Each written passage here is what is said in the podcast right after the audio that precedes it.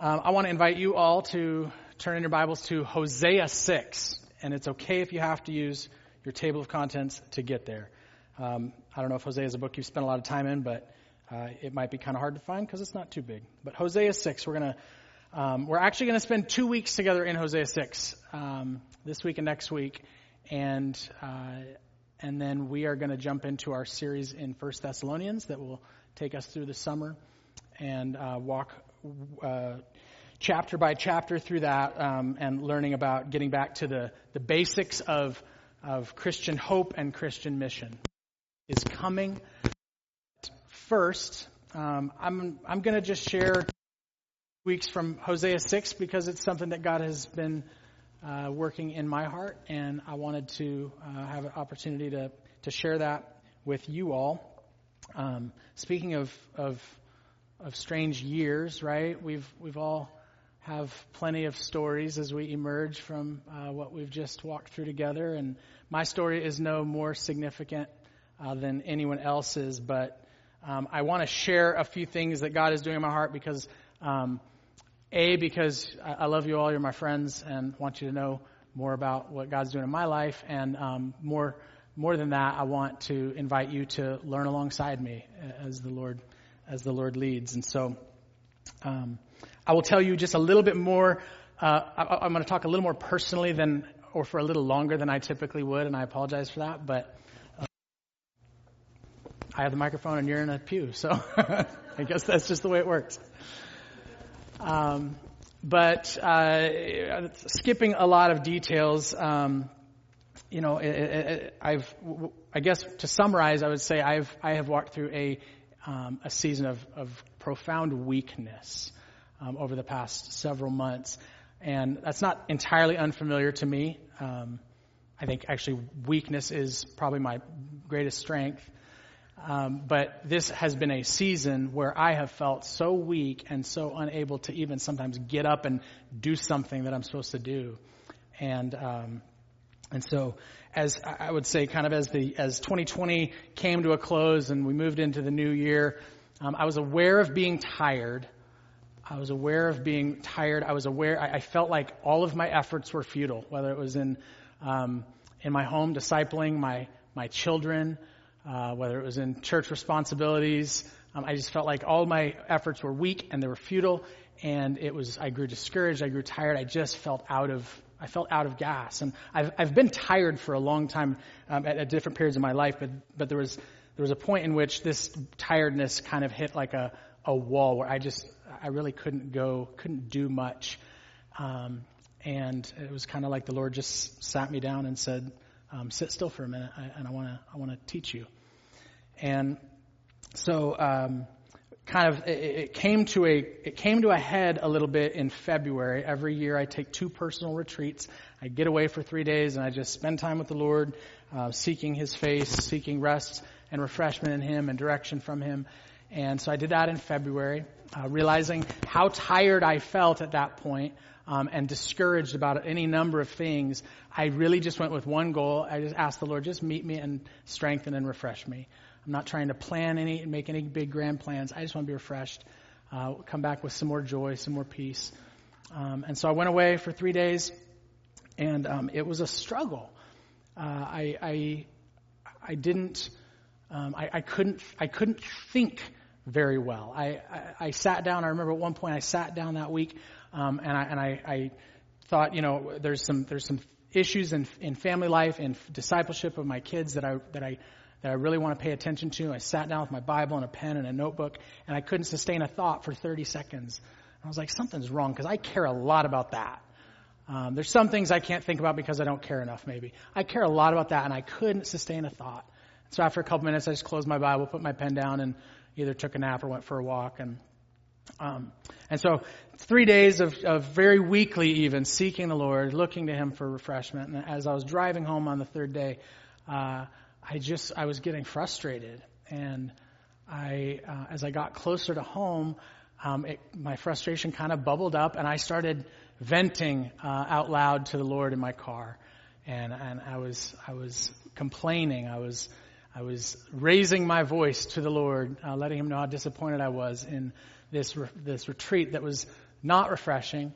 Um, and, and I just remember I, for, I don't know, you know, it was an hour and a half drive and probably for 30 seconds I'm venting to the Lord. I, I went, all I asked for was peace, more joy, more rest. Um, and, I, and I'm coming home with none of these. I'm almost home. Please give me something. And, and as I'm, as the words are still coming out of my mouth, um, I start slowing to a stoplight. And I look out my window to the left and I see a cemetery. Um, and I hadn't noticed that cemetery before. And, um, it, I didn't just notice it. As I noticed the cemetery coming up, there was this, I don't know if you ever experienced anything like this, it just felt like this is a big deal. It felt like I was in the presence of God.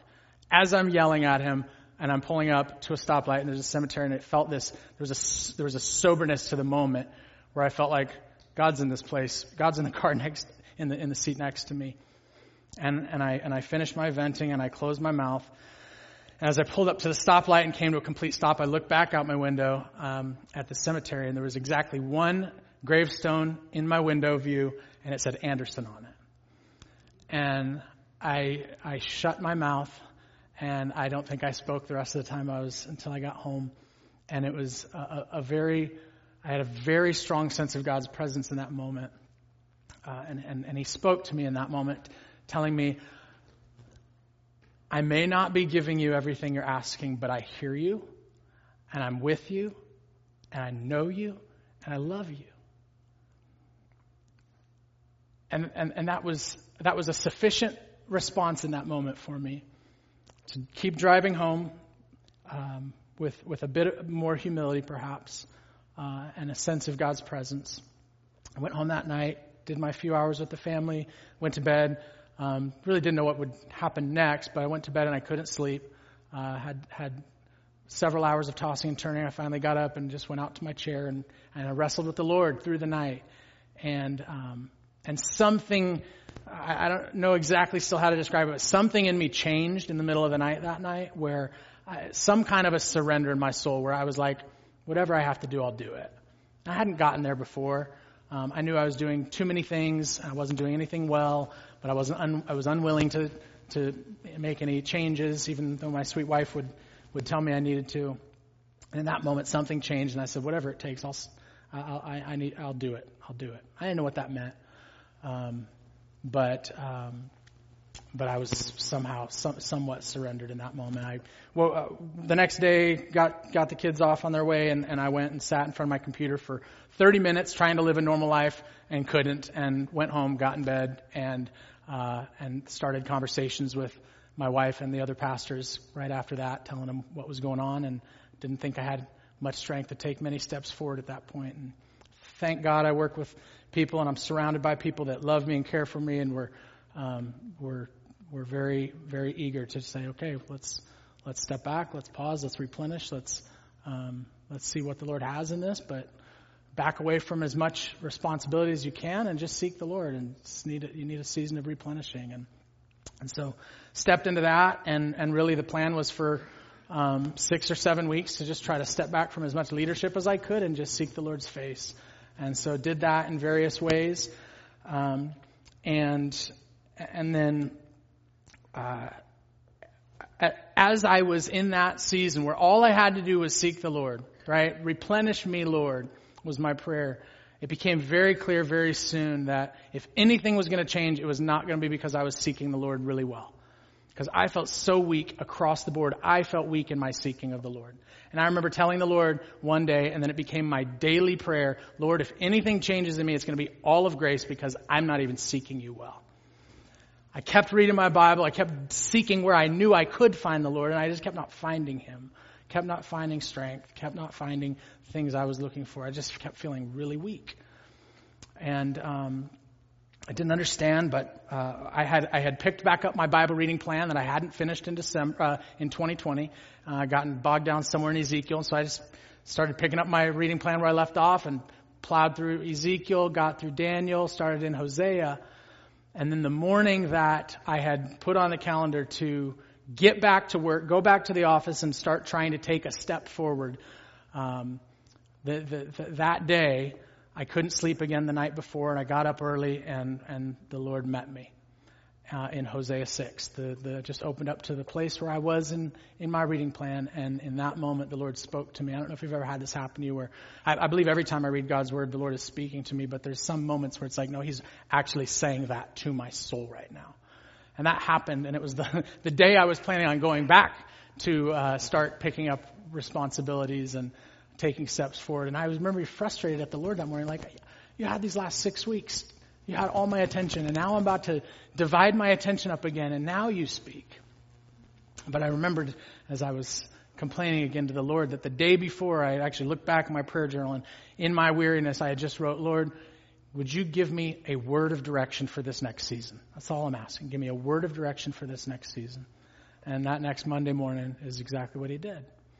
And so Hosea 6 has, has become precious to me, and, and I want to just share a few things with you over the next two weeks um, and invite you to learn along with me. Uh, it's always dangerous to, to try to teach people something when you're in the middle of learning it, and um, so I feel very, very much like uh, if, if you learn anything, it'll be alongside of me with the Holy Spirit's help. So, um, but I believe that God's word is powerful and His Spirit is willing. So, uh, open to Hosea 6. J.I. Packer says that Jesus' most common way of speaking to us now isn't so much through him speaking new and fresh words to us, but rather personally applying to our consciences words that have already been recorded in Scripture. And I have had that be the case in my life so many times, as it was this one day. Um, so Hosea 6, it can be a little risky to just drop into a passage uh, in the middle, especially in the middle of a prophetic book in the Old Testament and, and just pretend like we know what's going on. Um, I don't recommend it. I'm a fan of opening my Bible, putting my finger somewhere and reading, and um, every passage in Scripture has a God-given intent.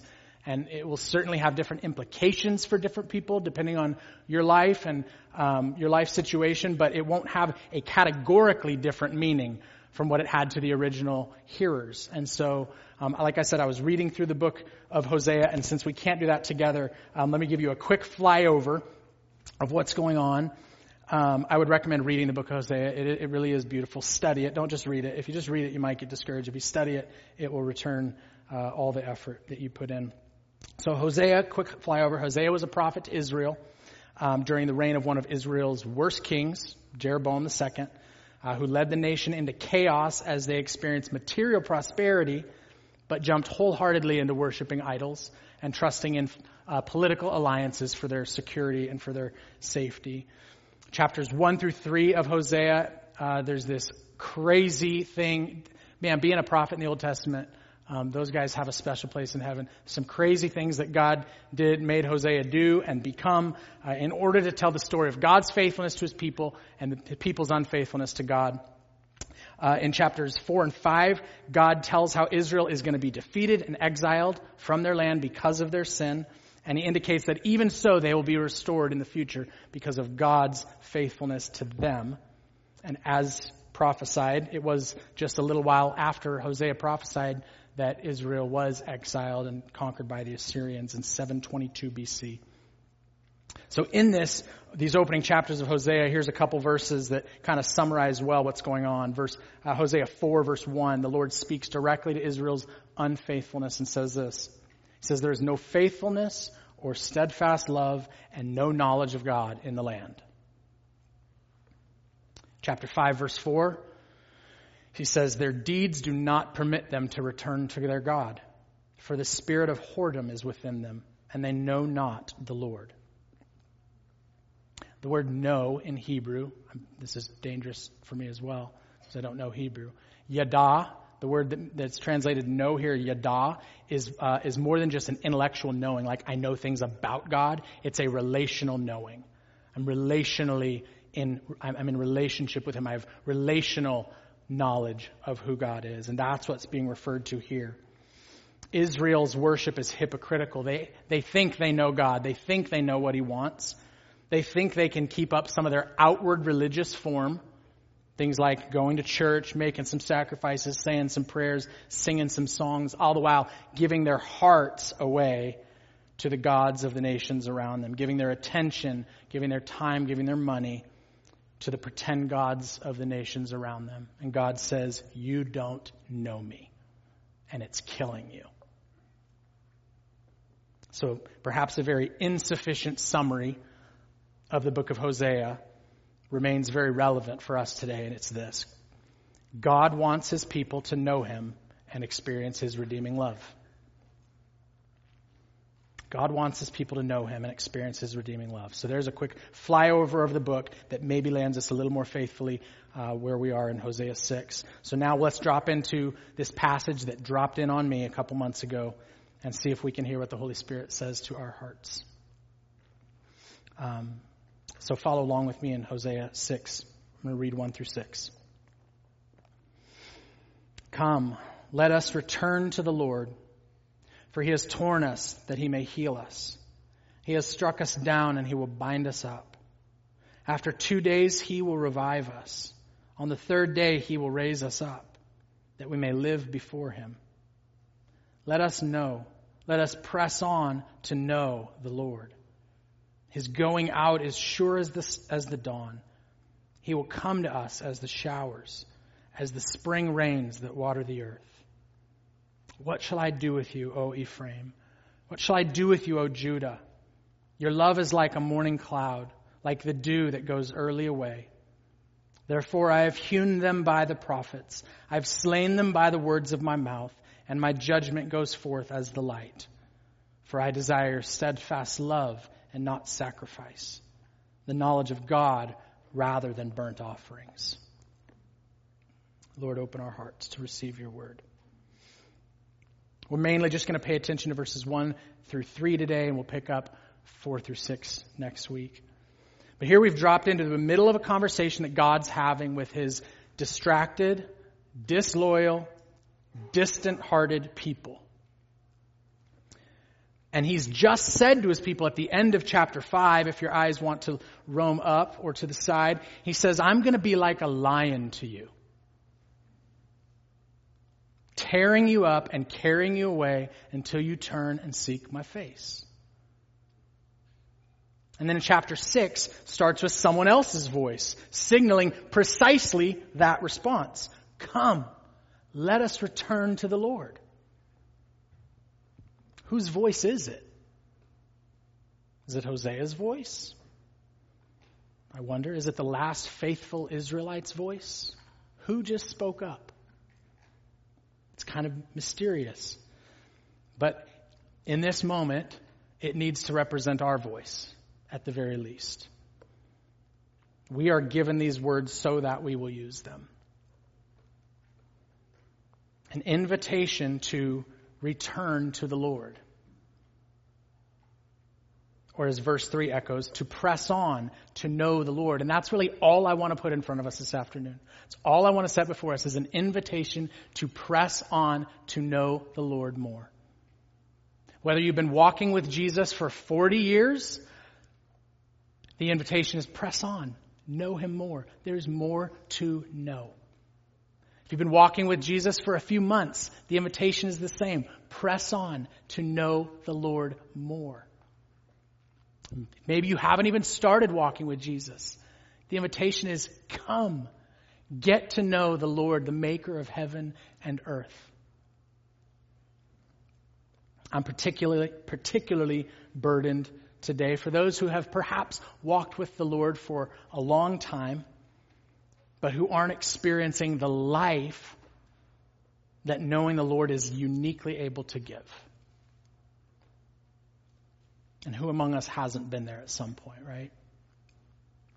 So if you're bored or sleepy or apathetic or discouraged or entrenched in sin or you feel lost or exhausted or disheartened, your greatest need today is to know your God more deeply, more intimately, more truly. Next week we'll talk more specifically about what God, what God wants his people to know about him in this passage. But today we're just going to look at this invitation. I think we can see three ways that this passage can motivate us to press on to know the Lord together. Three ways that we can be motivated through this passage to press on. So let's look at those together. Number one, motivation number one every death is for the sake of more life. Every death is for the sake of more life. Look back at verses 1 and 2. For he has torn us that he may heal us. He has struck us down and he will bind us up. After two days, he'll revive us. On the third day, he'll raise us up that we may live before him. The lion of Judah, as the Bible sometimes refers to the Lord, cares fiercely about his glory. There is no higher or more worthy thing to care about. So when his people rebel against him, we see some of this fierceness as indicated at the end of Hosea 5. But let's be very clear that a fierce concern for his glory is not an altogether different thing from his fierce concern for the good of his people. Those are not different. Those are not at odds with each other. In fact, let me just say again what most of you probably already know, at least intellectually. God cares more about your well being than you do. He cares more about your well being than you do, and He does it a lot better. When God's people turn away from Him and start devoting themselves to all kinds of hypocrisy and idol worship, isn't the most loving thing that he can do is show up like a lion and get in the way of you making shipwreck of everything that matters? Is this not the kind of kindness that has drawn so many of us to the feet of Jesus? When everything falls apart? But this discipline of the Lord, so to speak, isn't always easily traceable to outright rebellion of God's people. It's not always a return to the Lord because you've abandoned Him. Sometimes it's merely a press on to know the Lord because there's more of Him to know. Either way, unpleasant circumstances can be the catalyst that brings us closer to the Lord. Every death is for the sake of more life. This is a principle that God has hardwired into the world. Jesus spoke of this in John 12, 24 when he said, Truly, truly, I say to you, unless a grain of wheat falls into the earth and dies, it remains alone. But if it dies, it bears much fruit. And of course, he's not giving a farming lecture. He's speaking of his own approaching death why it's necessary. And he makes sure that we understand the implications this has for us in the next two verses. For everyone who follows him, he says this, whoever loves his life loses it, and whoever loses his life in this world will keep it for eternal life. If anyone serves me, he must follow me. And where I am, there my servant will be also.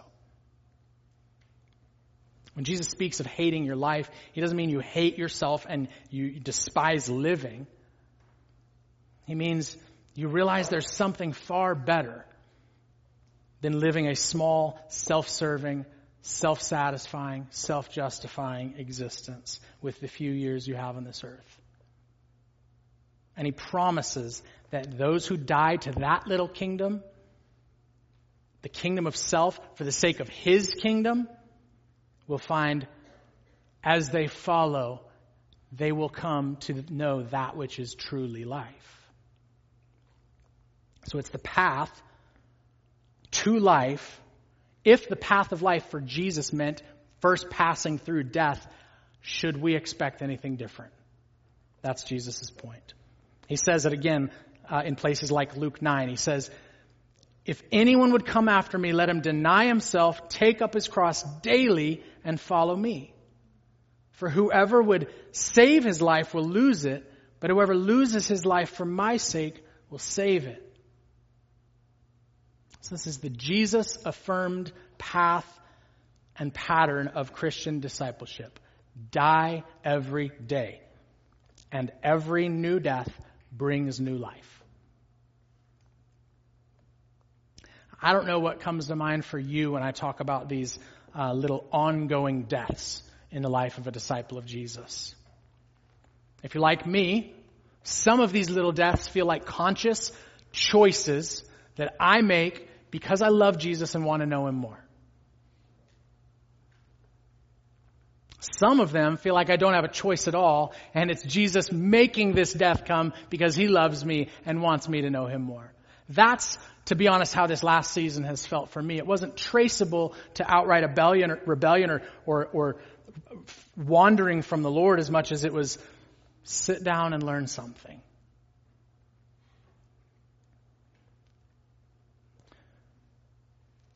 We have this promise, though, from Hosea and from Jesus and all through the Bible that we're struck down in order that God may bind us up. That after two days, Hosea says, he will revive us. Well, if we're honest, if all of our struggles ended after two days, most of us would be okay with that. I think God has a different view of time than we do. I'm starting to, I'm starting to catch on to that. My most recent days have been several months, maybe more. I know some brothers, sisters whose two days have been years. But the promise is real and it's rock solid. However long our two days are, on the third day, he will raise us up. Every death is for the sake of more life. And so we can press on, and we must press on and press on to know him. Because motivation number two, true life comes from knowing God. True life comes from knowing God. Look back at verses two and three. He says, On the third day he will raise us up that we may live before him. Let us know. Let us press on to know the Lord. There's this unspeak, this unbreakable connection between having life and knowing God. Now, mind you, we're not just talking about life in the basic sense of there's seven billion people alive on the earth right now. When the Bible talks about life, it's referring to that deeper life that, that joy, that purpose, that peace, that satisfaction, fulfillment, that, that, that, that it thing that was lost back in the garden when death showed up. That's why this is precisely what Jesus keeps offering in his ministry. He, he's offering life, life to people that are breathing. He says, I came that you may have life and have it abundantly. John 10. He says, the water that I give will become a spring of water welling up to eternal life. John 4. He says, John says, in him was life, and the life was the light of men. And as the very one who John 1 says came to make God known, that's what Jesus did. Jesus' offer of life is an offer to know God. Listen to these very revealing words spoken by Jesus as he prayed to God the Father in John 17. He's praying and he says, This is eternal life, that they know you, the only true God, and Jesus Christ, whom you have sent. True life comes from knowing God. More precisely, true life is knowing God. Let me explain what this means just to make sure that nobody misses it. The life that you're looking for, that all of us are looking for, that joy, purpose, peace, satisfaction, fulfillment, the deepest longings of your soul are met and are only met in knowing God.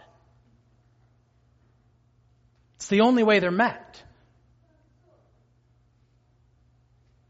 And since that process is a process that no one has completed yet, Jesus talks about it by saying things like, the water that I give will become a spring of water welling up to eternal life.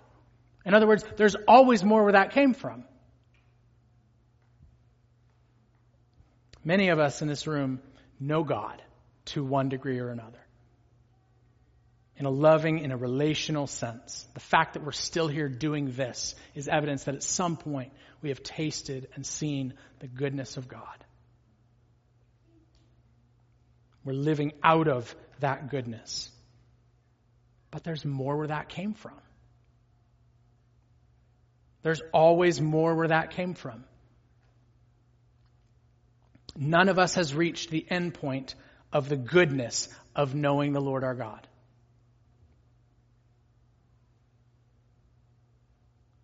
It doesn't matter how long you've been knowing Him, you don't fully know Him yet. There is more to be known.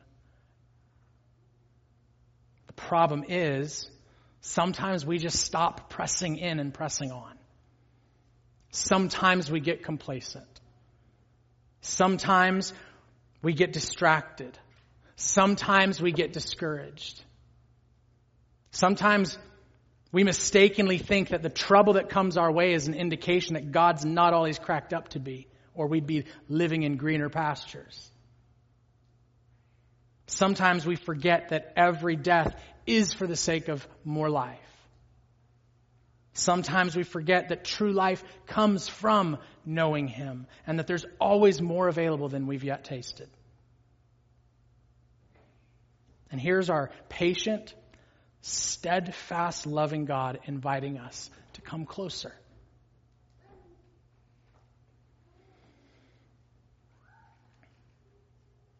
He's inviting us to come and press on to know Him more.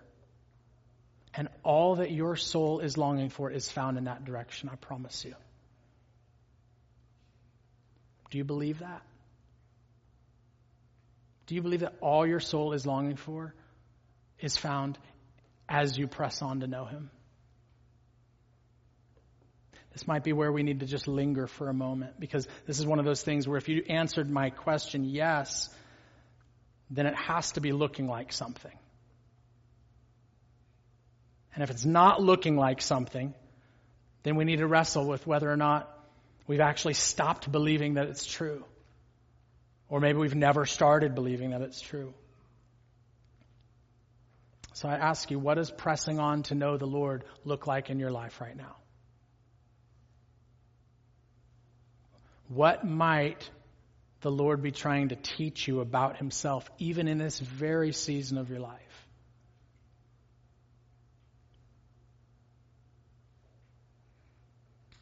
What's in the way of you wholeheartedly accepting this invitation from the Lord to come closer and know Him more? Do you even believe that He means it? Those questions may be worth considering before the Lord and maybe before some friends this week. I've actually prayed for you this week that these types of questions wouldn't just be in one ear and out the other, but they would strike you as urgent, because I think they are. Because you know what happens when life starts welling up inside of a person? When life is welling up inside of a person, God's word tells us that, that person starts bearing fruit. The result of life is fruit, and that fruit becomes useful and nourishing and upbuilding for other people around you. Let's move on to the third motivation in this passage for pressing on to know the Lord. Number three is God will make himself known to those who seek him. God will make himself known to those who seek him. Look again at verse three. Let us know. Let us press on to know the Lord. His going out is sure as the dawn. He will come to us as the showers, as the spring rains that water the earth. What's more motivating than the guarantee of success? He will bind us up. He will revive us. He will raise us up. He will come to us as the showers. As surely as the sun will rise tomorrow morning, our God will meet us as we press on to know Him. Jesus said the very same thing in places like Luke 11. Ask and it will be given to you. Seek and you will find. Knock and it will be open to you. James said the same thing in his letter in chapter 4. Draw near to God and God will draw near to you. These are promises from a God who doesn't lie. Let this sink in. God wants to be known by you. What? The infinite God wants you to know him more than you do right now. Not just intellectually, I know this about God, I know that about God. He wants to be known relationally. Like in the way that you know your closest friend, but more. And because he wants to be known, he has not only invited us to draw near to know him more, but he's promised that when we do, he will reveal himself to us. He will come to us, Hosea says. If that's not motivating, I don't know what is. Let that promise spark a fresh pressing on in your soul today. God will make himself known to those who seek them. Be one of them. Why not you? We've got three, I think, significant motivations for pressing on to know the Lord here in Hosea 6. And I do hope that you'll join me in pressing on. God made it very clear, and I'll say more about it next week, that there are some very specific things that I need to know more about the Lord. But I want to tell you that what, what has probably been the most encouraging and even maybe most motivating part of the last few months for me personally. It's not just the fact that God has invited me to press on to know Him more, as sweet as that is. It's a thrilling invitation, and it's exactly what I need.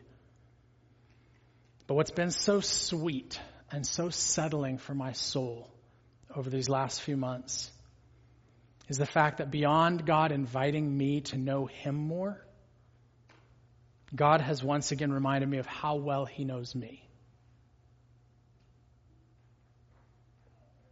I realize that my knowing of the Lord will remain limited until I'm finally with Him, but thank God the reverse is not true. God's knowledge of you and me is perfect right now. Everything you're wrestling with, the things you've never spoken about, the doubts, the fears, the questions, the hurts. Perfect knowledge. Perfect knowledge of every one of us. And He perfectly knows how to love us and how to lead us and how to grow us. Paul said in 1 Corinthians 13 12, he said, For now we see in a mirror dimly but then face to face. Now I know in part, but then I shall know fully, even as I have been fully known. Brothers and sisters, the only reason we can know God is because He has first known us. One theologian puts it this way We know Him by faith because He first singled us out by grace. If I'm honest, I think the most encouraging thing for me through this whole season was kind of encapsulated in that moment when I looked out my window and saw a gravestone with my name on it. Not because I like thinking about my mortality, not because I look forward to my next little death, but because I was reminded in that moment something that the Lord has reminded me of every time I've needed it. That He knows me, that He sees me, that He hears me, that He's with me, and that He loves me. Christian, if those things are true at every moment of my life and yours, and they are, then we're going to be all right. We really are. I'm reminded of the words of Jesus recorded in John chapter 10. Speaking of himself as the good shepherd, Jesus says, The sheep hear his voice, and he calls his own sheep by name and leads them out. I am the good shepherd. I know my own, and my own know me. Just as the Father knows me, and I know the Father, and I lay down my life for the sheep. We know him because he first knew us. We hear him because he's called us by name. How has Jesus demonstrated his perfect knowledge of you recently? Do you have eyes to see it?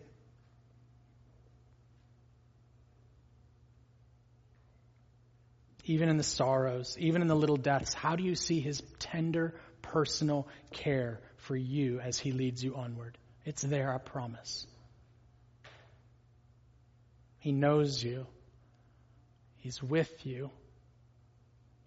He is right now actively caring for you in just the right ways.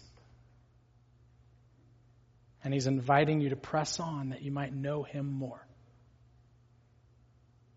Because that's where you will find life.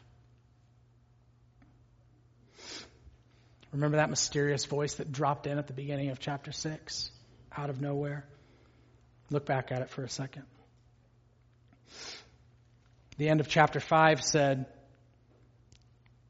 that God's people would be hopelessly lost until we acknowledge our guilt and seek God's face, but there was no one to lead the way. Perhaps that was Jesus' voice after all, leading the way, inviting us to follow him. Until our Redeemer showed up and opened the way for us to know God, there was no one to lead the way. He sought the Lord's face perfectly. He acknowledged our guilt. He has borne our grief. He has carried our sorrows. All we, like sheep, have gone astray. We have turned, every one of us, to our own way, and the Lord has laid on Jesus the iniquity of all of us. And as our Redeemer, our elder brother, hung on the cross in our place for our sin, can't you hear his voice tenderly inviting us to join him? Come, let us return to the Lord. He has torn us that he may heal us. He has struck us down and he will bind us up. After two days, he will revive us. On the third day, he will raise us up that we may live before him. In a very real sense, that's what we're doing every week when we take the Lord's Supper. We're responding to the invitation. We're reaffirming our union with Jesus in his life and his death and his resurrection. Week after week, accepting his invitation to follow him and to press on and know the Lord more. Entering his holy, this, this holy place of knowing God by the blood of Jesus, by the new and living way that he opened for us through his flesh, able now to draw near to God with a true heart in full assurance of faith with our hearts sprinkled clean from an evil conscience and our bodies washed with pure water.